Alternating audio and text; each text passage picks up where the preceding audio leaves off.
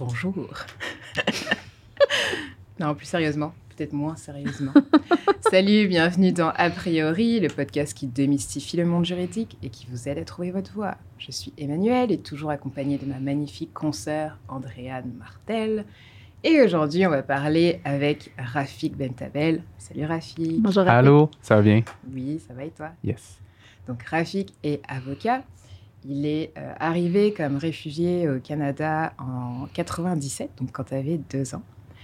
Puis, euh, fast forward, tu as passé ton barreau, tu es membre depuis 2019, tu as cofondé un cabinet avec deux associés où tu faisais plus du litige civil, commercial, et ensuite euh, tu as joint un autre cabinet, Bélanger Paradis Inc., où tu exerces le litige civil et le droit de la construction. Tu es aussi administrateur de la Jeune Chambre de commerce algérienne, cofondateur de la Société de développement commercial du Petit Maghreb et tu as été impliqué dans plusieurs groupes et associations comme euh, l'Association des juristes progressistes, l'Association pour une solidarité syndicale étudiante, mais également tu t'es impliqué pour la cause palestinienne. Tu as enfin, oui, c'est bientôt fini, été candidat pour euh, Projet Montréal, donc dans l'équipe de Valérie Plante en 2017, et tu as été attaché politique de la ville de Montréal de 2017 à 2018. Est-ce que je t'ai bien présenté? Absolument. Bienvenue Rafik. Merci d'avoir accepté notre invitation. Alors, euh, j'ai beaucoup de notes, mais euh, je ne sais pas si vraiment on va les utiliser. Je les garde ici juste au cas où. La première question qu'on aimerait te poser, en fait, c'est... Euh, en fait, c'est une grosse question. Très large, disons. Comment as-tu trouvé ta voix? Mon Dieu. Alors, quand je suis arrivé au Canada en 1997, euh, non, non, mais en fait, ouais, je vais. Parfait. Je suis tellement pas à l'aise avec des micros, mais en fait, euh, c'est ça. Je suis arrivé super jeune au, au, Canada. En fait, je suis né en Algérie. Et euh, mes parents, en fait, ont eu un parcours d'immigration comme beaucoup de gens au Québec. Donc, mes parents sont algériens. Ma mère a travaillé dans, une garderie au salaire minimum pratiquement toute sa vie. Mon père a travaillé comme chauffeur de taxi. Puis moi, tu vois, je, comme n'importe quel jeune, je suis allé à, à l'école euh, à l'école publique primaire, tu vois, qui fait un peu son chemin après ça au secondaire. Et c'est en voyant comment mes parents euh, travaillaient fort pour pouvoir me payer plusieurs choses pour que je puisse réussir, mais aussi à quel point ils en arrachaient. Sais, je peux donner des exemples juste de problèmes de droit du travail avec leur employeur, où ma mère a dû se rendre à la CNESST, puis je l'ai aidé à préparer ses papiers. Euh, mon père qui a eu des problèmes à payer son logement pour la famille, puis que le propriétaire voulait nous mettre à la rue. Tu vois, c'est toutes des petites choses qui te font ouvrir les yeux vraiment rapidement. Puis moi, j'étais le genre de jeune que quand je voyais ce genre d'injustice-là envers mes parents, il fallait que je me lève, il fallait que je crie, il fallait que je me batte. Je trouvais que c'était complètement inacceptable parce que c'était des gens qui travaillaient tellement fort mm. puis qui recevaient tellement peu mm. que je me disais que ça fait aucun sens qu'il y ait personne qui se bat pour, ses, pour, pour eux autres au final. Mm -hmm. Donc, ce serait simple de dire que c'est comme ça uniquement que j'ai trouvé ma voie parce que j'étais complètement perdu aussi quand j'étais plus jeune. Je voulais aller en politique, je voulais aller en philosophie, j'ai fait mille et un choix. Puis ensuite, je me suis juste dit, ben non, c'est ça que j'aime, c'est ça que j'aime faire. J'aime ça me battre pour des gens qui en arrachent. J'aime ça me battre pour des gens qui ont de la difficulté et qui méritent un peu de justice. Souvent, c'est des personnes issues d'immigration parce que c'est ça mon background. Mais il y a plein d'autres types de gens qui ont besoin, qui ont besoin de, de quelqu'un qui comprend comment le système fonctionne. Mm -hmm. Puis j'ai compris que c'était juste ça l'essence de trouver ma voie. Je voulais juste comprendre comment le système marche pour pouvoir aider les gens à passer à travers. Mm -hmm. Puis peut être un guide à travers ça, tu sais. Puis tu disais justement, tu sais, bon, as aussi entre la politique, la philosophie, ouais. le droit. Quand est-ce que le droit s'est un peu imposé? Tu sais, oui, tu avais cette quête-là d'aider ces personnes-là, mais concrètement, là, ça s'est manifesté comment ton choix vraiment pour le droit? Mais au final, c'est quand tu te rends compte que peu importe la manière que tu y réfléchis, tu as des obligations, tu. Puis moi, c'était envers ma famille. Je voyais que mes parents en arrachaient, je voyais que mes frères aussi plus jeunes avaient besoin de soutien. Je pouvais pas me permettre de partir en... J'ai grandi avec des parents qui faisaient le salaire minimum. Je pouvais pas me permettre d'aller faire quatre ans en philosophie puis me chercher à l'université. Mes parents m'ont demandé ça. Puis je leur ai dit, regardez, ça me tente. C'est dans, mes, euh, dans mes valeurs, c'est dans mes racines aussi d'aller dans ce domaine-là. Puis j'ai goût de le faire aussi, puis de réussir dans ça, puis pouvoir vous aider par la suite. Fait que ça a été un peu un choix imposé, si on peut okay. dire. pas imposé par mes parents parce que jamais ils me l'ont dit. Tu sais, je connais des parents issus de l'immigration que eux ils sont très. euh, mon- je veux que mon fils soit médecin, je veux que mon fils soit avocat. Mm. C'était Mhm. pas du tout le cas. Mais c'était juste des circonstances autour qui ont un peu germé dans ma tête. Puis je me suis dit, j'ai pas le choix de les aider. Tu sais. Mm. OK. Est-ce que tes parents, ils avaient euh, des rêves pour toi? Est-ce qu'ils t'avaient dit euh, minimum la maîtrise? Ben, ben, en fait, pratiquement. Puis Mm. c'est c'est pas qu'ils avaient des rêves, c'est qu'ils veulent voir leurs jeunes réussir parce que cette première génération d'immigrants, c'est la génération des sacrifiés, ceux qui viennent, ceux qui travaillent, ceux qui se donnent juste pour que leur- leurs enfants puissent réussir. Mhm. Puis pour moi, c'est c'est quelque chose que je porte avec grande fierté, puis c'est quelque chose qui est une grosse tr- tristesse en même temps. Tu sais, je les ai vus travailler toute leur vie, puis je veux les rendre fiers, puis également, je veux, je veux qu'ils soient contents du, du travail qu'ils ont fait, tu sais. Mhm. Fait que c'est pas, pas des lignes qui m'ont imposé, Hey, je veux que tu sois euh, maîtrise, doctorat ou euh, médecin, tu sais. c'était- Je veux juste qu'ils soient contents de- du travail qu'ils ont fait, tu sais. Mhm. Mais est-ce que les études étaient euh, exigées? Je te le demande parce Ouais. que c'est, euh, tu vois, quand je discute avec des personnes euh, qui sont euh, issues de l'immigration, ou en fait plutôt des, des, des jeunes dont les parents sont issus de l'immigration, comme moi par exemple, tu vois, mes Mhm. parents sont venus, euh, ont immigré en France du Togo.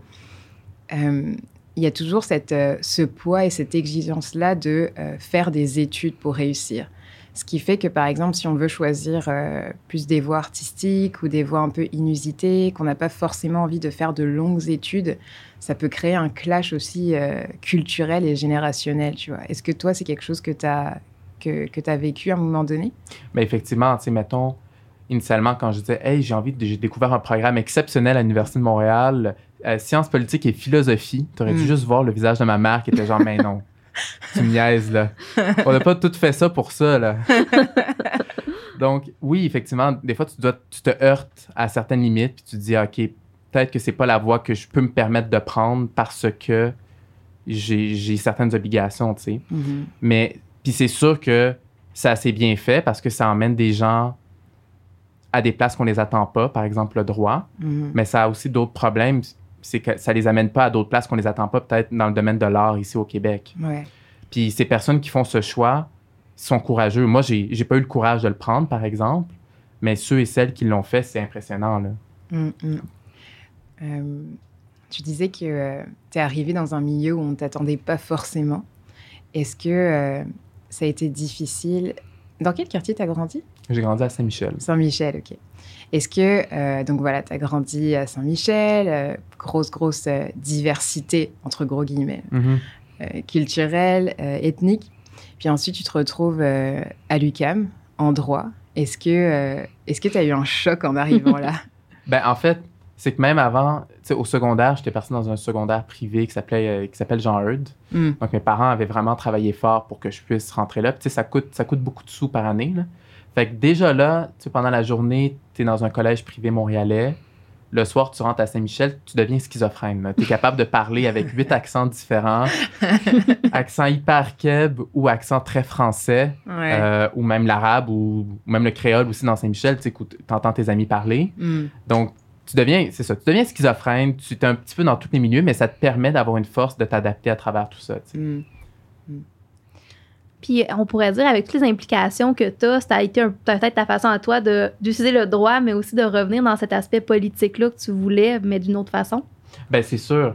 C'est sûr parce que, toutes les implications que j'ai eues, que ce soit en politique, que ce soit communautaire aussi, avec par exemple la Jeune Chambre de commerce algérienne ou avec la Société de développement commercial du Petit Maghreb, ça a été de dire il y a des gens qui n'ont pas accès au système. Puis le système, ça peut être le droit, le système, ça peut être la politique, le système, ça peut être le monde artistique, ça peut être plein de choses différentes. Mm. Mais moi, j'ai cette compréhension-là.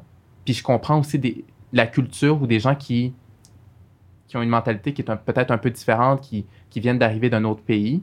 Puis je suis capable d'amener ces gens-là parce que je les comprends à l'intérieur de ce système-là.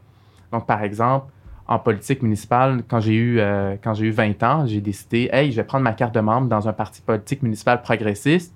Je vais faire élire Valérie Plante. Puis après ça, je vais être candidat. Je vais aller travailler sur le terrain. Je vais me faire élire. Je vais être conseiller municipal. Mhm. Tout le monde riait. Puis il était genre, t'as 20 ans, tu peux pas faire ça. Puis j'ai perdu par 400 votes. On a travaillé super fort. C'était super proche. Mais à travers tout ça, ça a été d'apprendre que. Tu vois, moi, j'ai toujours grandi avec la communauté maghrébine. Ça a été que plus. Au final, dans, c'était dans Parc Extension que je me suis présenté, c'est que pas mal tout le monde a ces mêmes problèmes-là d'immigration. Tu sais, que tu viennes de la communauté pakistanaise, que tu viennes d'un pays euh, comme, la- comme Haïti, que tu viennes d'un pays euh, euh, partout dans le monde, au final, quand, quand tu arrives au Québec, c'est les mêmes enjeux que tu vis et que tu traverses. Mm. Puis il faut être capable d'aller avoir ce background-là pour les amener dans ce système-là, puis dire, tu sais, il faut qu'on change ça, ça, ça, ça, ça. tu sais. Mhm. Est-ce que. euh, dans quel euh, état d'esprit tu étais quand, t'as- quand tu t'es dit, vas-y, je vais prendre ma carte de membre? Comment tu as fait pour pas. euh, en fait, pour pas abandonner ou pour pas baisser les bras et pas écouter les gens qui te disaient non, mais il est fou, euh, arrête, Mais arrête-toi. c'est quand tu n'es pas seul, en fait. Mm. c'est quand tu es entouré, quand tu as des gens qui pensent comme toi, puis qui se disent on va se, on va se lever les manches, puis on va travailler ensemble. C'est ça qui est difficile, c'est, c'est de se sentir seul dans ce système-là. Puis c'est, c'est ça, en tout cas, une force ou quelque chose que j'ai trouvé qui m'a aidé, ça a été quand je rentre, par exemple, quand je suis rentré en droit, ben, de trouver des alliés rapidement qui pensent un peu comme moi, qu'il faut changer de telle manière, que le système n'est pas adapté, qu'il faut ouvrir des portes. Puis c'est ces gens-là qui te donnent cette force-là d'avancer puis de continuer. Parce que quand tu es tout seul, tu te butes au système, tu vas te faire manger, tu sais. Mhm. Tu, vas, tu vas rentrer à l'intérieur, puis tu vas reproduire les mêmes comportements, puis c'est pas grave. Mais si tu as vraiment cette force-là, cette volonté de changement, ta première quête, c'est de trouver des gens autour de toi qui ont cette même volonté-là, puis de travailler ensemble. Puis en politique, c'est ça que j'ai fait. J'avais une équipe incroyable qui m'a aidé, puis j'aurais absolument rien fait sans eux. Même si j'avais toute la volonté du monde, que j'étais ce petit jeune de 20 ans complètement fou, c'est parce qu'il y avait une dizaine, une quinzaine, une trentaine de gens, puis ça grossissait pendant la campagne qui étaient là. Mm. Pareillement, dans le système juridique, tu sais, maintenant, si on constate qu'il y a des problèmes par rapport à l'accès à la profession, euh, je peux donner un, un petit exemple, mais je saute vraiment du, coca- du coq à Ben, l'âne. Je suis vraiment désolé. Là. Ah. Non, non, c'est parfait. Mais mettons, tu sais, dans l'accès à la profession d'avocat, le discours qui est super ambiant, c'est Ah, tu sais, tu t'appelles Rafik, c'est cool. Tu sais, est-ce que, que tu fais du droit de l'immigration? Oh là là, c'est tellement. That's so true. Mais tu te, le fais rap- tu, te fais ra- tu te le fais rapporter à chaque fois, puis c'est ça, c'est pendant- sur les bancs d'école, ce sera après quand tu vas pratiquer aussi. Puis c'est toujours une petite question Ah, t'en fais-tu? C'est ta gang, tu comprends et tout. Non, j'en fais absolument pas. Moi, je fais du litige civil. je travaille avec des gars de construction, c'est un autre monde. Mm. Et euh, c'est ça, tu sais, c'est quand on constate ce problème-là, être capable d'être d'être en groupe avec des gens qui disent Hey, mais c'est pas normal, tu sais, comme discours, puis il faut intervenir par rapport à ça. Puis Mm. En fait, ce que tu veux dire, c'est que on attache une, euh, une pratique de droit qui est liée à ton, à ton background, mais c'est-à-dire qu'on attache ce préjugé-là que, étant donné que tu es d'origine algérienne, étant donné que tu n'es pas euh, voilà, l'homme blanc, cis, euh, privilégié, riche et tout, ben, tu fais forcément un droit pour aider euh, ta communauté. Ils le voient seulement du côté du droit de l'immigration, alors qu'en fait, tu pourrais faire toutes sortes absolument de droits tout. qui aiderait ta communauté pareil, tu vois. Tout à fait. Ta Mm. communauté at large, c'est ça. C'est Mm. c'est pas de te mettre dans un carcan puis te dire, tu tu restes, t'es assigné dans ce domaine-là au final. Et qu'est-ce qui t'a poussé vers la construction, le, litige civil? Qu'est-ce qui t'a attiré dans ce domaine-là? Parce qu'on a eu, euh, on a fait un, une- un petit podcast hors série sur comment choisir son domaine de droit. Fait Mhm. qu'on, je suis un peu curieuse de savoir comment t'as arrêté ton choix sur ce domaine. Mhm. Mais au final, tu mon parcours en sortant du, euh, de mon stage du barreau, j'avais pratiqué pendant, avec un, un autre- deux autres avocats en euh, litige civil. J'étais, j'ai parti un petit bureau euh, avec deux autres, euh, deux autres associés. On faisait du litige civil, du litige commercial. Puis euh, à partir d'un moment, il y a un cabinet qui est venu me voir, qui me disait, sais, nous, on fait de la construction, on fait du droit immobilier. Est-ce que c'est quelque chose qui t'intéresse? Je, je me suis- un peu lancé, sans trop savoir pourquoi. Je pense juste par curiosité. Puis au début, j'avais beaucoup l'appréhension. C'est un domaine, c'est juste, c'est les mêmes. C'est un gars de Saint-Jérôme qui passe à compagnie pour faire des portes et fenêtres, ou c'est le gars qui vient de Bromont, ou tu vois, une, espèce de, de vision de. C'est de l'extérieur de Montréal, c'est un certain type de population euh, qui fait ça. Pas du tout. Euh, dans le bureau où on est, on, on est dans les bureaux de l'Association de la construction du Québec où il y a des cours qui sont donnés. 70% des personnes qui suivent ces cours-là sont des personnes issues de l'immigration Mhm. des personnes qui souhaitent devenir entrepreneurs. Puis c'est un monde qui change. Donc, cette question-là de être là où on nous attend pas, je pense que ça se, re- ça se reflète aussi là-dedans. Il n'y a pas un domaine auquel on peut être assigné en disant va là-dedans parce que c'est des gens qui te ressemblent. Tu peux être absolument partout, tant et aussi longtemps que tu fais ta place, puis qu'il y a d'autres gens qui viennent avec toi. Mhm. Donc, que ce soit en construction, que ce soit euh, en litige civil, que ce soit en corpo, whatever, tu sais. Mm. Et c'est bien aussi de voir le, le côté positif que le droit peut amener et pas tout le temps être dans le, dans le négatif ou dans les problèmes. Je dis pas que l'immigration c'est négatif, mais tu sais, enfin, moi en tout cas, quand on m'a dit, ouais, tu fais du droit de l'immigration, alors que pas du tout. Enfin, maintenant je suis à la clinique, donc je fais un peu euh, de Mhm. tout. Mais euh, avant, j'en faisais pas, j'en faisais pas tant que ça. Tu vois, j'en ai fait un tout petit peu à la fin de, de ma pratique Ouais. avant d'entrer à, à la clinique. Et euh, c'est fou à quel point ils voient droit de l'immigration, puis ils voient pas genre l'immigration d'affaires, l'immigration économique, l'immigration de, de travailleurs qui ont des diplômes, etc. Ils te voient, ils te voient plus comme euh, ben, le défenseur de la veuve et l'orphelin, euh, tu vois, de, à faire du droit euh, des réfugiés, euh, à multiplier Exact. les demandes d'asile. Alors je dis pas que c'est une pratique qui est mauvaise, enfin je veux dire, c'est très bien d'avoir cette cause à cœur, mais euh, nous la coller à la peau comme si... euh, C'est très on restrictif. Ouais, c'est ça, comme si on pouvait Ouais. faire que ça. C'était un peu. Ouais, c'est un peu. euh, Ben, je suis d'accord avec toi. Puis au final, c'est ça. C'est souvent on regarde la personne puis on lui dit ah tu tu très bien dans tel domaine. T'es une personne issue issue de l'immigration. Pourquoi va faire de l'immigration euh, Va avec ta gang. T'es une femme. T'as peut-être plus de compréhension pour euh, pour le droit de la famille ou des trucs comme ça. Pas Ouais, du ouais, tout. ouais. Pas du tout. J'avoue. Donc, euh, c'est vraiment, c'est des réflexes un peu qu'il faut, qu'il faut casser. C'est vraiment de dire, tu sais, sors de ton stage barreau, tu fais ce que tu veux. Non, tu sors du barreau, tu fais ce que tu veux. Hmm. Et donc, quand tu as commencé à pratiquer, euh, comment, en fait, est-ce que euh, tu t'es rendu compte très tôt que, tu sais, faire du droit, c'était pas être dans Suits, puis euh, faire, faire Harvey des... Specter, C'est là. ça, Ah oui, conclure oui. des deals à la Harvey. Oh mon Dieu. Avoir une feuille dans ton dossier. Ah non, c'est clair, c'est clair. Oh mon Dieu, la première journée que arrivé en Menacer stage. un juge. Ah non, mais c'est ça, c'est- c'est- c'est c'est pas l'image qu'on te donne. Puis, sais, la première journée de stage que j'ai eue, c'était avec un de mes collègues, que je vais pas dire le nom parce que là, je vais parler de lui, euh, et qui arrive en crocs et en shirt. Puis j'étais comme, OK, c'est vraiment pas cabinet d'avocat que j'avais à la base. Moi, tout bien habillé en trois pièces, c'était pas du tout nécessaire. Donc, tu tu sais, les mythes se brisent rapidement quand tu mets un pied dedans, puis ça te désacralise un peu la, la profession quand tu es à l'intérieur que Hmm. c'est pas toujours comme on voit dans Soud, que c'est pas toujours des grands procès, des, des effets de toge, même s'il y en a quand même. Mm. Mais la, la réalité est différente, puis il faut que tu le découvres à travers tout ça. tu sais. Hmm, hmm. Ça, je pense que tu as le choix de reproduire ou de ne pas reproduire cette espèce de, de modèle d'avocat-là. euh, Mhm. Tu sais, si tu t'identifies pas à ça, c'est correct aussi. Puis je pense qu'on se le dit pas assez souvent. Ben oui. Mm, mm, c'est vrai, on a, tu vois, on a beaucoup d'étudiants qui sont un peu euh, perdus dans les méandres de, de la profession, tu vois. C'est super opaque pour eux. Puis euh, nous, on a beaucoup d'étudiants qui viennent de l'UDM et euh, ils nous racontent que, euh, voilà, très tôt euh, dans leur parcours, dès la première année, on commence à te parler de la course au stage, on entend parler des grands cabinets d'affaires. Et euh, ils sont beaucoup, en fait, la majorité, à penser qu'il n'y a que ça Mhm. euh, alors qu'on peut faire euh, complètement autre chose. Mais après, la question, c'est euh, comment on fait pour trouver vraiment ce qu'on veut faire, puis Mm. Qu'est-ce qui nous anime derrière aussi, tu vois. Tout à fait. Et euh, il y a une étudiante cet été, et peut-être qu'elle se reconnaîtra, euh, peut-être que tu te reconnaîtras. D'œil. si tu écoutes le podcast, elle a dit, euh, tu sais, on, on lui demandait euh, dans son évaluation euh, de stage, alors, euh, enfin, est-ce que tu aimes ça le droit euh, ou est-ce que tu veux t'en aller plus Mm. tard? Et elle fait, ben, en fait, je me pose une question. Je sais pas si je fais ça parce que je suis bonne ou si je suis bonne euh, parce que, parce que j'aime ça, en fait. Mhm. Et, et du coup, je te pose la question.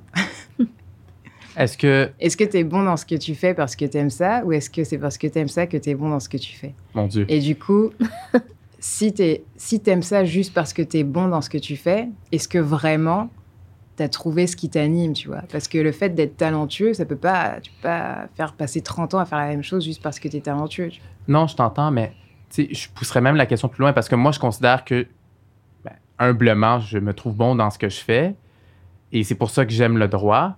Mais c'est que le droit, c'est pas une finalité en soi. Le droit, c'est un outil. Hmm. Puis c'est ça souvent qu'on oublie. Le droit, c'est comprendre les règles du jeu, comprendre le système, puis après, t'en fais ce que tu veux. T'en fais de la pratique standard si tu veux. Tu pars euh, ton bureau privé, tu vas rejoindre une clinique juridique, tu vas rejoindre un bureau, ou tu fais complètement autre chose. Le droit, c'est vraiment juste un outil, tu sais. Hmm, hmm. Puis c'est de cette manière-là qu'il faut appréhender le droit parce que je trouve que c'est. En tout cas, il y a des gens qui aiment le droit parce qu'ils, parce qu'en en tant que tel, qui aiment faire de la recherche, qui aiment l'idée derrière le droit. Mais je pense que la grande majorité des gens qui pratiquent aiment le droit à titre d'outil, puis ça leur, ça leur est utile, puis c'est pour ça qu'ils, qu'ils le connaissent, pardon. Mm, mm. Ah non, c'est vrai ce que tu dis. En fait, ça me, ça me fait penser à, à la capsule qu'on a fait là, sur euh, euh, comment choisir son domaine Ouais. de droit. C'est euh, et aussi, en fait, ça, ça, ça m'amène une réflexion qu'on a eue euh, pas mal à la clinique. Euh, le terme de carrière alternative, tu vois. Mhm. Ça, ça me saoule ce mot. J'en ai marre d'entendre ce mot de carrière alternative. J'en ai marre qu'on dise que ma, que ma carrière est alternative et tu as apporté une magnifique réponse à ça en fait. Que le droit c'est juste un outil, c'est pas une finalité. Mm. Peut-être que c'est une finalité pour, euh, pour euh, des professeurs, Tout à fait. à moins que la finalité soit l'enseignement et que le droit soit juste un outil pour, euh, pour pouvoir euh, bah, accomplir leur passion d'enseignement, tu vois, et leur vocation. Mais euh, ouais, c'est très vrai ce que tu dis. Et euh, est-ce que tu aurais des, des trucs, des conseils à donner à des étudiants ou à des jeunes juristes, tu vois, qui nous, qui nous, euh, qui nous écoutent Mhm. sur euh, comment faire pour trouver ce qui nous anime et euh, qu'est-ce qu'on fait si on se rend compte qu'en fait, bah, c'est pas le droit. Ben, tu sais, mon conseil que je vais donner à cette personne qui cherche, on, on- on prend pour acquis que c'est un, étudiant en droit ou une étudiante en droit, là, Mhm. c'est va dans ce, va dans ce que t'aimes, sincèrement. Puis ça dérange pas de t'aimes ça parce que t'es bon ou t'aimes ça parce que t'aimes ce droit-là. Va dans ce que t'aimes, sens-toi utile. Puis je pense que c'est la chose la plus importante dans une vie, c'est de sentir que tu es capable de faire quelque chose de bien, puis que tu es utile pour ta communauté. Communauté at large, tes ton voisinage, tes amis, ta famille, euh, ou plus largement que ça, les gens de la ville de Montréal ou les gens de ta ville à toi. Sens-toi utile dans ta communauté, sans que tu aides, puis ensuite tout va suivre. Puis si c'est le droit, tant mieux, parce que c'est quelque chose qui est un peu bien vu d'être bon en droit puis d'être utile dans ce domaine-là, mais si c'est autre chose, c'est bien correct aussi. Puis je pense que c'est la chose principale que tout humain doit chercher, c'est d'être utile pour les gens autour de lui puis de, ou de elle. Puis ça fait en sorte que tu aimes ce que tu fais. Mm. Donc, que ce soit le droit, par exemple, si la personne me dit, hey, tu sais, moi, j'aime, euh, je, je- je me sens bon ou, euh, ou j'aime le droit de la famille, ben, tu sais, fonce là-dedans, puis que ce, soit dans, que ce soit dans ton parcours dirigé ou que tu sois un homme cis blanc, puis tu dis le droit de la famille, c'est ça qui m'intéresse, ben, vas-y, tu ça va rien changer. Va dans ce que tu es bon, va dans ce que tu aimes, parce qu'au final, c'est ça que tu vas faire pe- pendant pas mal très longtemps. Puis regrette pas ton choix. Puis de toute façon, si un jour t'aimes pas ça, t'es capable de tout faire. là. Mm. Et en fait, euh, c'est peut-être pas ce que tu vas faire pendant très très longtemps. Effectivement. tu, au final, absolument, tu changes de domaine tout le temps. Puis quand tu es avocat, c'est ça qui est, ou avocate, c'est ça qui est beau. Mm. C'est que tu pas euh, dans un carcan dans un seul domaine. Des gens qui font du criminel pendant toute une vie puis qui décident de, de finir par faire du civil ou aller ailleurs, ils ont le droit aussi. tu sais, Puis ils peuvent le faire, c'est pas empêché. Là. Mm, mm. Puis moi, je pense aussi qu'on peut réinventer sa carrière Oh. à l'intérieur du même domaine. OK. Moi, en familial, j'ai découvert plusieurs avenues différentes. J'ai découvert plusieurs. Tu sais, je me suis impliquée dans beaucoup de trucs à l'extérieur, par exemple, une escouade de violence conjugale, des Ben lignes oui. et tout ça, donc de jury pop, que je salue d'ailleurs. Mais en m'impliquant dans plusieurs aspects du droit de la famille, j'ai découvert aussi différentes relations d'aide, différents aspects du droit de la famille. Par exemple, le fait, euh, il y a des avocats à l'enfant en cours supérieur au niveau du droit familial que Ben je oui. savais pas qui existait, qui est un domaine que j'ai trouvé extrêmement fascinant. Moi, j'ai travaillé beaucoup avec des enfants dans un autre passé. J'ai enseigné la natation pendant 11 ans. Donc, je travaille beaucoup avec des enfants. Puis c'était quelque chose que je- un contact que j'aimais, que j'ai découvert qu'on peut retrouver en droit familial, que je- Mhm. j'ignorais. Donc, je pense que aussi, on peut réinventer dans son domaine. Puis après ça, se poser la question, moi, avec mes valeurs, je veux le pratiquer comment ce domaine de droit-là? Mhm. Parce que je pense qu'il y a autant de façons de faire du droit qu'il y a d'avocats. Mm. Puis je pense que autant qu'on peut, oui, changer de domaine, on peut réinventer notre propre domaine ou la façon de le percevoir. Ben, Je- gars, c'est super beau. Moi, je l'achète. Moi, Tu j'achète. valides Ben oui. C'est bon, tu peux devenir coach en, en développement personnel, Andréane. Mais j'aimerais ça aussi qu'on aborde peut-être un sujet peut-être moins positif. Je trouve qu'on est quand même sur le positif, mais est-ce que tu as rencontré des difficultés ou des moments que tu as douté? Parce que je t'écoute parler, puis on dirait que t'es comme tu savais que c'était ça que tu voulais faire. Puis moi, j'ai eu vraiment des moments de doute dans mon existence où je me disais, Ben, c'est je suis pas faite pour ce domaine-là, c'est trop difficile, ou ben j'y arriverai c'est pas. clair. Puis je regardais les autres personnes qui avaient tellement d'air de savoir ce qu'ils faisaient, puis Mm. J'étais dans mon bureau, je me il me semble que moi, je sais pas ce que je fais. Donc, il y a eu ces moments-là où moi, j'ai eu ces doutes-là. Est-ce que tu as rencontré ça? Tu as eu ça? Ou tu as doutes? géré comment ça? Oui. Tous les jours. Tous les jours. Ah, Mais ouais. c'est ça qui, mais c'est ça qui est fou parce que la profession d'avocat ou d'avocate, c'est une profession où tu, tu dois avoir l'air confiant ou confiante. Mm.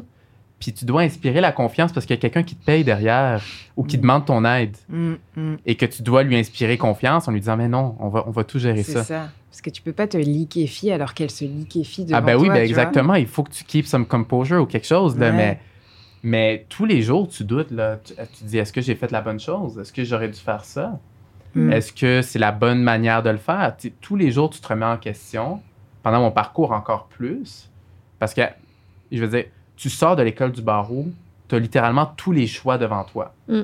Tous les domaines de droit, puis tu te dis, j'ai absolument aucune idée de ce que je veux faire de ma vie.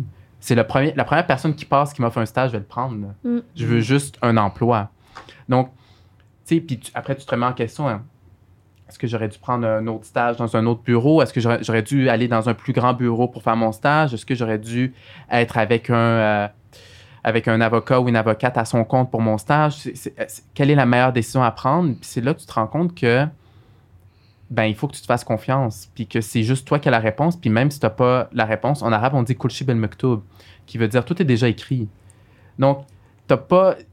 La décision que tu as prise, il faut que tu t'y tiennes. C'est déjà... Tu es déjà lancé sur Mm. cette voie-là, puis c'est comme ça que tu apprends un peu à avoir un peu de laisser-aller, je pense. Mais le doute, le doute, ça va rester, Mm. mais tu peux pas... euh, Ouais. D'ailleurs, je discutais avec, euh, avec une fille qui est euh, consultante en, en immigration. Ouais. Et on parlait justement de ça, euh, voilà, de, de trouver sa voie et de la réorientation professionnelle, parce que là, elle aimerait bien euh, entamer son bac en droit puis passer le, le barreau, tu vois. OK. Et euh, je sais ce que je voulais dire. Ah, non! Emmanuel, rappelle-toi. Toujours ce genre de digression. et après, je me dis, mince, non, j'ai perdu ma phrase. Attends, je vais. On parlait du doute, que c'est correct de douter. que- Ouais, voilà, c'est ça, exactement. Merci, Andréane.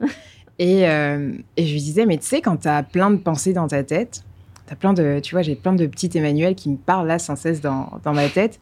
Et il y en a une qui dit, non, fais pas ça. Puis l'autre a dit, si, fais-le. Puis il y en a une autre qui fait, ouais, bof, peut-être que tu devrais emprunter la voie C. Puis l'autre la voie D, etc. Et je lui disais, mais tu sais, comment on fait alors pour. euh, Parce qu'elle me dit, ouais, il faut s'écouter. Je dis, ah, mais le problème, c'est que si je m'écoute, euh, je vais multiplier, je vais devenir schizophrène, tu vois. Je vais multiplier en 5. chaque jour, je vais aller dans un, dans une, Ben oui. Dans un chemin différent, tu vois. Donc, j'ai fait, mais comment tu fais, en fait, pour t'écouter et choisir la bonne voie à écouter? Et elle me dit, bah, Emmanuel, ce qui est magique, c'est que euh, on sait pas. faut juste prendre une voie et l'emprunter. exactement, tu te pitches, tu te lances dans, dans ça. Mm. C'est hallucinant. Moi, Mais, j'ai toujours trouvé que parler aidait. Moi, Ah j'ai réalisé quand j'ai douté, là, quand j'ai eu ces moments-là où j'étais comme, oh mon Dieu, je suis pas capable. On dirait que du moment que j'en ai parlé avec d'autres personnes autour de moi, tu sais, j'ai osé avouer cette, je Ben veux pas dire faiblesse, mais je pense que c'est cette humanité-là, ou cette, en tout cas, bref, humilité, je ne sais pas, mais on dirait que moi, ça m'a beaucoup rassuré de voir qu'il y avait d'autres gens qui vivaient les mêmes choses, puis Ben que c'était un Mm. parcours, comme un, un passage nécessaire faisait partie de ça, puis de s'entourer aussi. Tu sais, moi, j'ai la chance d'avoir deux associés qui sont comme beaucoup d'expérience, qui me guidaient aussi, là. Fait que ça l'a aidé, mais je pense qu'il faut en parler aussi de ces choses-là quand on le ressent. Puis en parlant, des fois, tu peux trouver ta voix. Je pense qu'il y a une petite voix qui va faire Ah, j'ai parlé avec cette personne-là, ça a du sens. Puis Mm. t'as peut-être deux petites voix dans ta tête qui vont se rallier ensemble finalement parce que avoir discuté avec ton graphique, ça t'a allumé des cloches, ça l'a.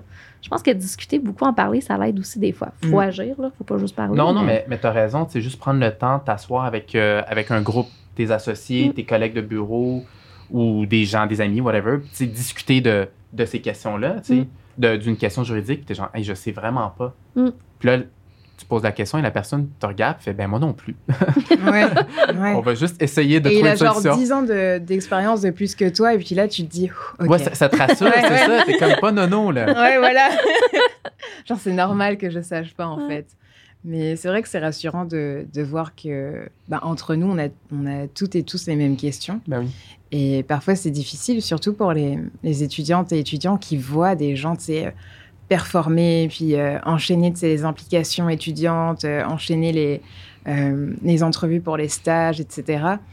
Et euh, toi, tu es là tout seul et puis tu doutes et tu sais pas, tu sais, tu es à deux doigts de lâcher, de faire un burn-out parce que c'est Mm. juste trop pour toi. Peut-être que tu n'as pas aussi l'opportunité de t'impliquer dans des assos parce que Mm. tu dois, tu dois travailler, tu sais, 20 heures semaine au IGA en même temps. Et euh, Mais c'est que tout le monde a sa limite aussi. Ouais. Mais même ces personnes-là qui performent et qui sont tellement bons ou tellement, tellement bonnes, qui sont impliquées dans tout, il ne faut pas oublier que ces gens-là aussi se fatiguent. là. et eux aussi, ils doutent. Et eux aussi, ils doutent Tout le monde énormément. Je pense qu'on se donne pas le droit de le dire. On- Non. Le droit, il est vraiment beaucoup basé sur l'hyper-performance. Puis c'est un peu quelque chose, je pense, qu'il faut casser comme tabou de on a le droit de douter, c'est correct. Puis on n'est pas des moins bons juristes, on n'est pas moins intelligents ou Mm. intelligentes. Tu sais, je pense qu'il faut se donner. En tout cas, Ouais. Ben, je suis très d'accord. Puis c'est même. Ben, c'est c'est ce tabou plus général-là, de la question de la santé mentale chez les juristes, Mm. c'est encore très présent. Là. Mm, mm. Puis c'est des trucs qui sont pas abordés parce que c'est le paraître. Il Mm. faut que tu montres que tu es en contrôle. Ouais, c'est clair. D'ailleurs, euh, tout à l'heure, je parlais avec. euh, on a une stagiaire en travail social au bureau. Ouais. Et euh, je sais plus de quoi on parlait. Je crois qu'on parlait de prendre les appels au téléphone. Puis, euh, sais, ça- son premier stage et tout. Donc, elle, elle a un peu genre. euh, elle appréhende, tu vois, de parler au téléphone à des gens qui sont en crise à l'autre bout de la, à l'autre bout de la ligne. Et je fais, euh, mais t'inquiète pas, ça va venir avec le temps, tu vois, il faut être, faut être en confiance et puis il faut être ferme. Puis là, je donne l'exemple du- d'une dame avec qui j'ai été ferme parce qu'elle allait beaucoup trop loin au téléphone, tu vois. Elle me fait, ouais, mais toi, t'as vraiment l'im- j'ai vraiment l'impression que, tu vois, t'es, t'es- t'as hyper confiance en toi, euh, t'es, t'es super ferme, je sais pas comment tu fais. Je fais, si seulement. moi non plus, je ne sais pas, genre. je ne sais pas ce que je suis en train de faire. Si seulement tu savais, genre, les crises existentielles qu'il y a à l'intérieur de moi, genre, j'ai failli faire cinq crises cardiaques la semaine dernière. Donc, euh, mais oui, c'est c'est qu'on vrai. le projette pas, c'est ça. Ouais, c'est clair. Et je pense qu'on devrait. euh, c'est. euh, en fait, qu'on devrait être plus vulnérable entre nous, Mhm, simplement pour être, en fait, plus bienveillant et plus indulgent. mhm. Parce que, honnêtement, on a aussi tendance à se juger. Tu vois, tu vas voir, un, tu vas voir euh, une décision où euh, tu lis la décision, puis tu as l'impression que bah, l'avocate qui, euh, qui était euh, l'avocate du demandeur ou du défendeur, elle a fait n'importe quoi, puis tu te dis non mais sérieux, c'est quoi ce truc? Ben oui. Ou alors, tu as un confrère qui va mal te parler au téléphone, puis tu sais, tu connais pas sa vie, tu connais pas genre ce qu'il a traversé aujourd'hui au bureau, mais tu vas avoir tendance à le juger, et ainsi de suite, tu vois. Mm. Et, euh, et en fait, si on était un peu plus bienveillant et vulnérable entre nous, peut-être que, euh, ouais, on n'aurait pas ce... euh, on n'agirait pas comme ça, en fait, Mm. avec, nos, avec nos collègues. Puis ça, c'est intéressant parce qu'en droit de la famille, souvent, bon, moi, je suis plus de la doctrine de la colle. Tu sais, essayer de bon, parler avant puis voir ce qu'on peut faire. Et souvent, je, je réalise qu'il y a des types d'avocats, des fois, que tu vas parler, puis sont tout de suite dans l'altercation, dans les lettres, dans. Je, je reçois une. Un- avant même qu'on se soit parlé, je reçois une série de documents, puis je me dis, OK, c'est correct, je peux comprendre d'avoir des procédures. Mais après, quand tu appelles, soit ils veulent pas te parler, soit ils sont plus bêtes. Puis, c'est moi, c'est très. con- Moi, je- à toutes les fois, je suis très confrontée par ça. Je me dis, ben voyons. Bon, bonjour, euh, on, on peut, est-ce qu'on peut se parler? Moi, c'est. c'est- Mais de te dépersonnaliser dans un premier temps aussi. Oui. C'est pas contre toi. là. Exactement, Mhm, tu sais. Mais euh, tout ça pour dire que, tu sais, je pense qu'on s'offrait justement ce droit-là d'être plus vulnérable ou envers les uns les autres. Peut-être que ça changerait aussi cette dynamique-là de confrontation qui est assez présente dans certains domaines. Je sais pas si c'était comme ça en litige civil. Ben, c'est ça, qui est- c'est ça qui est fascinant en droit, c'est que c'est la seule profession où ton adversaire, c'est quelqu'un de ta profession. C'est qu'on est constamment en compétition. Les gladiateurs. J'avais jamais pensé à ça. Les Enfin, médecins, ils c'est s'aident entre eux, tu sais. Ouais. Tout le monde s'aide entre eux, les ingénieurs, whatever. Les avocats, on s'affronte sur une base quotidienne. Ouais. Bah, quand on fait du litige, quoi. Oui. Ouais. on n'a Ouais. pas besoin de s'affronter, sinon. Non, c'est- puis c'est ça qui est difficile, je pense, puis qui, qui fait en sorte que ben, c'est pour ça qu'on vit tout ça, là. Mm, mm. Mm. Ouais. Et en plus d'un code de déonto, peut-être qu'on devrait avoir une sorte de charte, tu sais, de charte euh, de bienveillance, De bienveillance. euh, entre confrères et consoeurs. Donc je lance l'idée. si jamais quelqu'un veut faire un draft, euh, je prends un des- stagiaire. Je pense qu'il y a déjà un article sur la courtoisie ou Ouais. quelque chose comme ça, mais que le Mm. syndic soit plus euh, Ouais, je pense incisif là-dessus. Malheureusement, ils ont d'autres chats. oui, effectivement. Et euh, dans, tu vois, dans ton parcours universitaire, quand tu as eu euh, des obstacles ou parfois des moments euh, de down, même là, euh, tous les jours, tu sais, au quotidien, ta pratique, quand tu rentres le soir et que tu dis non, mais en fait, demain j'arrête, Mhm. euh, qu'est-ce qui te fait, euh, qu'est-ce que tu dis? Dans quel état d'esprit tu rentres pour, euh, pour te dire en fait non tu vois, demain j'arrête, non, j'arrête pas. Ouais. Ben, c'est. C'est une bonne question. Parce que c'est toujours des choses différentes. Euh, des fois, tu te dis non, j'ai pris un engagement envers quelqu'un, puis je peux pas le laisser tomber maintenant. que ce soit dans un dossier où tu te dis, hey, ça s'est pas vraiment pas bien passé aujourd'hui, ça me tente juste de tout abandonner puis de partir en Colombie, genre. Hmm. Mais non, je peux pas, j'ai pris des engagements, je peux pas laisser tomber cette personne-là. Des fois, c'est c'est ça qui est venu me, me ramener. D'autres fois, c'est, ben non, tu sais, t'apprends, c'est normal. Puis, tu sais, est-ce que c'est correct de dire à un autre avocat en pleine face, hey, t'es poche, hey, t'as vraiment échoué, hey, t'es vraiment pas bon? Pas du tout, mais pourquoi est-ce que tu peux te le dire à toi-même, tu sais? Mm.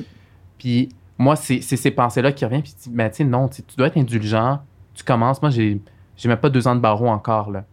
Fait que t'es constamment en apprentissage, t'es constamment en train de faire ton travail, puis de faire ton chemin, puis te dire, ben, regarde, dans 5 ou 10 ans, ben, ces erreurs-là, je les ferai certainement plus, puis je serai un bien meilleur avocat, j'espère. Mais il faut se donner le temps aussi, puis avoir cette, cette bienveillance-là envers soi-même d'abord. Mm, mm. Je sais pas pour toi, Andréane. Moi, je suis particulièrement d'accord, mais par contre, le mettre en pratique, je suis encore en processus. Oui. Mais c'est difficile, c'est un apprentissage que tu fais pratiquement tous les jours. Oui, vraiment. Mais c'est vrai ce que tu dis. C'est moi, je me juge extrêmement sévèrement sur. Je vais me blâmer sur quelque chose que, en vérité, c'est pas si grave que ça. Puis je- c'est correct, mais je pense qu'on est le pire juge pour nous-mêmes aussi, en Ben, général. C'est hallucinant. Mais ouais, mais moi, c'est un apprentissage constant. là. Mm. Avoir des, des discours positifs envers moi et surtout, je crois, reconnaître quand on fait un bon coup. On voit tous nos mauvais coups, mais Ah ben nos oui. bons coups, là, s'asseoir à la fin de la journée et faire Hey, ça, là, c'était c'était hot. L'ai bien fait. Ouais, c'est clair. On le fait pas. En tout cas, moi, j'essaye là, de plus en plus d'intégrer ça. Puis à la fin de la journée, de faire Hey, de quoi je suis vraiment fière aujourd'hui, là, d'en trouver un. Ouais. Ça va mieux avec, avec le temps, mais j'essaie de faire ça parce que je trouve que trop souvent, on n'entend pas le positif. Quelqu'un va faire un collègue au bureau, hey, bravo, puis t'es comme, ah, merci. Puis tu passes à autre chose. Mais par Mhm. contre, s'il dit, hey, attention à ça, hey, là, là, ça va ruminer. Puis là, ça, tu vas le tourner. Puis ça l'arrête pas. Donc, je pense C'est qu'il le cerveau humain qui est comme ça, en fait, Ouais. qui retient euh, juste le négatif, puis euh, bah, c'est un muscle, il faut l'entraîner. quoi. Ouais, c'est ça. Mais je pense qu'il faut aussi se donner nos beaux coups. Je Mhm. pense que c'est important. Là. Puis là, j'ai commencé. Bon, je vous dis mon petit secret. Là. Vas-y. Moi, j'appelle ça mon feel good book. Donc, quand je reçois des commentaires positifs de quelqu'un qui me dit quelque chose ou une carte de client ou un beau courriel, moi, je les garde ou je les prends en note dans un cahier. Quand je suis déprimée, je lis cette chose pour me rappeler que j'ai eu des idée. commentaires positifs. Puis je- parce que comme ça, je les oublie pas. Puis quand que Mhm. je vais être plus dans un état où je peux les recevoir ou mieux les comprendre, je les garde en, en note. Parce que je me dis, bon, for the rainy days. Que, que t'es que t'es- que t'es bonne dans ce que tu fais, Ouais. tu sais. Mm. Puis moi, j'avais la même chose. Dans mon bureau, j'avais un petit tiroir. Tu sais, des fois, des clients t'écrivent des petites lettres te- Ouais. t'envoient un petit message, puis tu sais, je l'imprimais, puis je le mettais à l'intérieur. Puis, tu sais, après une journée qui est difficile, là, je faisais la même chose. J'étais comme, bon, j'ouvre mon tiroir aujourd'hui, j'en ai besoin. Tu lis les messages cute ou gentils qu'on t'a dit, genre, hey, bravo, tu m'as vraiment aidé dans tel dossier. Ah, mais il faut que je commence à faire ça, moi aussi. Ah, fais-le. Tout le monde C'est- le fait, en fait. C'est euh, c'est une zone, c'est un moyen de survie, tu sais. Pour vrai, là. Tu sais, quand t'as une journée là, que tu te sens vraiment pas Ouais. forte. Là. Moi, des fois, ça l'aide. là. Puis, tu sais, sur le message comme Ah, euh, sans toi, j'aurais pas passé à travers cette Ben dure oui. épreuve. Là, je suis comme Ok, j'ai été quelqu'un. Mm. Puis sur le coup, tu sais, à cette personne-là, tu lui dis, hey, c'est rien. Mm. Mais non, pas du tout. Ouais. que tu le réalises pas, là. Ouais. Mm. Mm. C'est clair. Puis, euh, par contre, j'aimerais mettre un bémol. Vas-y. Euh, je sais pas si vous connaissez euh, Elisabeth Gilbert.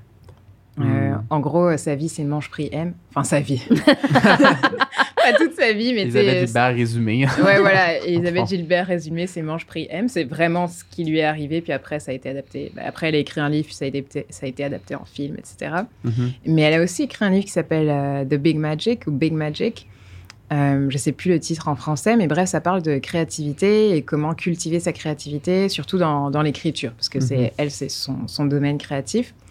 Et elle explique que, et je pense que c'est applicable dans, dans tous nos domaines, que ce soit professionnel ou, euh, ou qu'on ait une ambition créative plus personnelle, etc.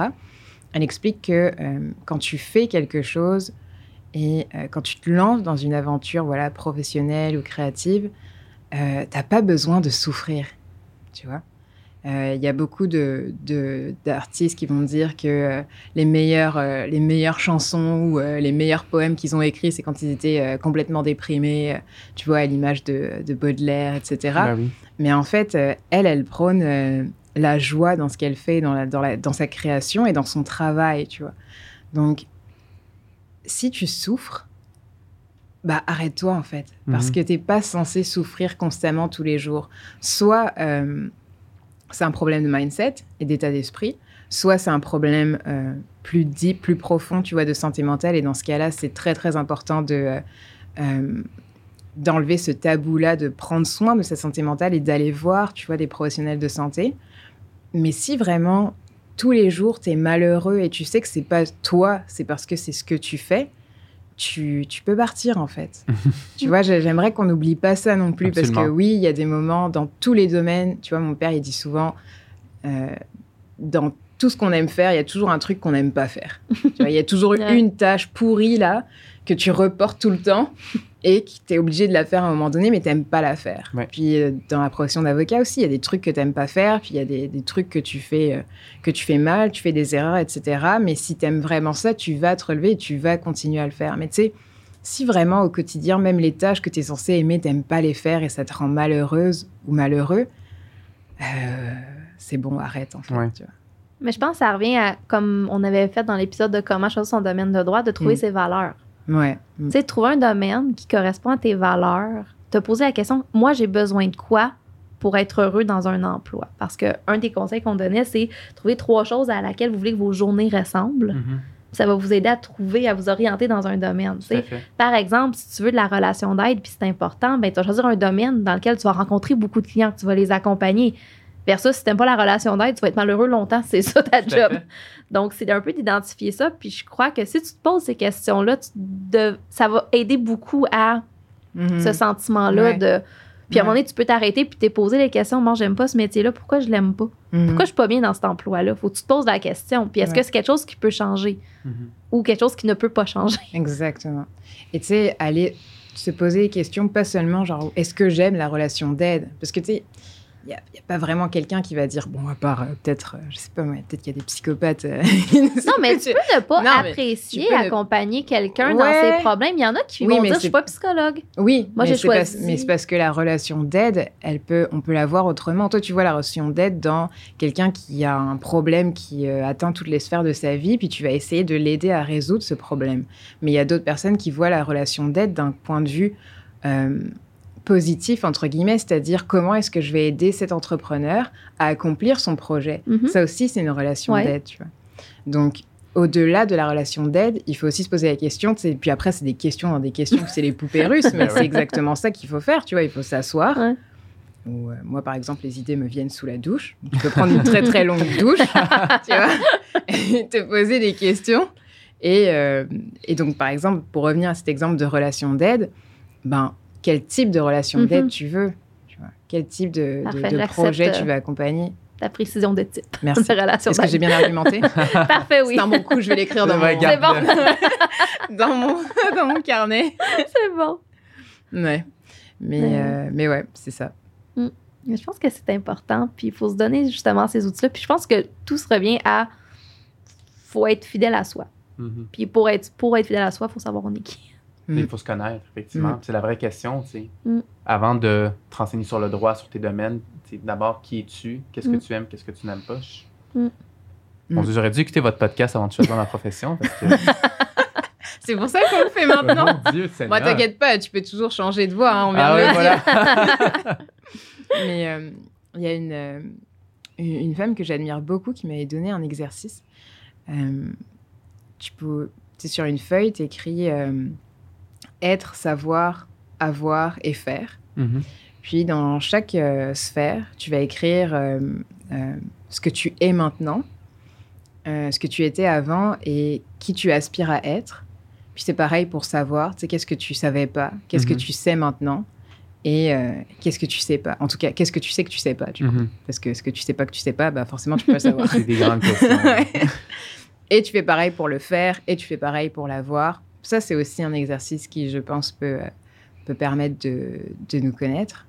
Mais de toute façon, enfin, je pense qu'il ne faut pas trop se stresser avec ça parce que c'est l'apprentissage de toute une vie. Mm.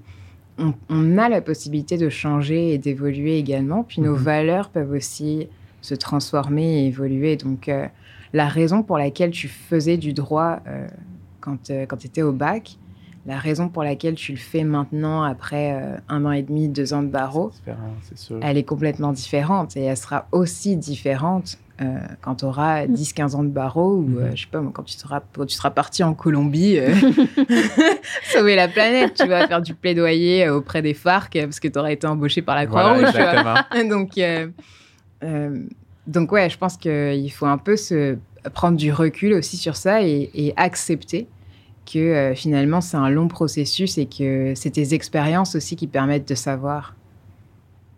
Mm. Drop the mic. Qui tu es. Ouais, exactement. voilà. Il n'y a plus rien à ajouter là-dessus, mais. Ouais. Non, je suis d'accord. Je suis vraiment, vraiment d'accord. Je peux rien rajouter. C'était super brillant. Ça, c'est plein de points que je te donne. Tu peux le mettre dans ton cahier, ça aussi. Encore un truc à mettre dans mon cahier. J'ai pas de stylo, je vais tellement oublier. En tout cas, quand je, re- je regarderai la vidéo, je le noterai. J'en ai un. Thanks. Tu peux mettre ça dans ton, dans ton carnet. Euh, bon, je pense qu'on Oh, on la arrive- question de la fin. on arrive à la fin. C'est quoi la question de la fin? La question qu'on aime poser, c'est qu'est-ce que tu dirais au Rafik qui commence, là, qui est plus jeune, qui sait pas trop ce qu'il veut Oh faire? boy. Quel conseil tu lui donnes là, pour qu'il soit. T'aurais aimé savoir ça dans ton parcours? Hmm. Hmm. OK. J'aurais aimé lui dire que la vie n'est pas une course, mais un marathon.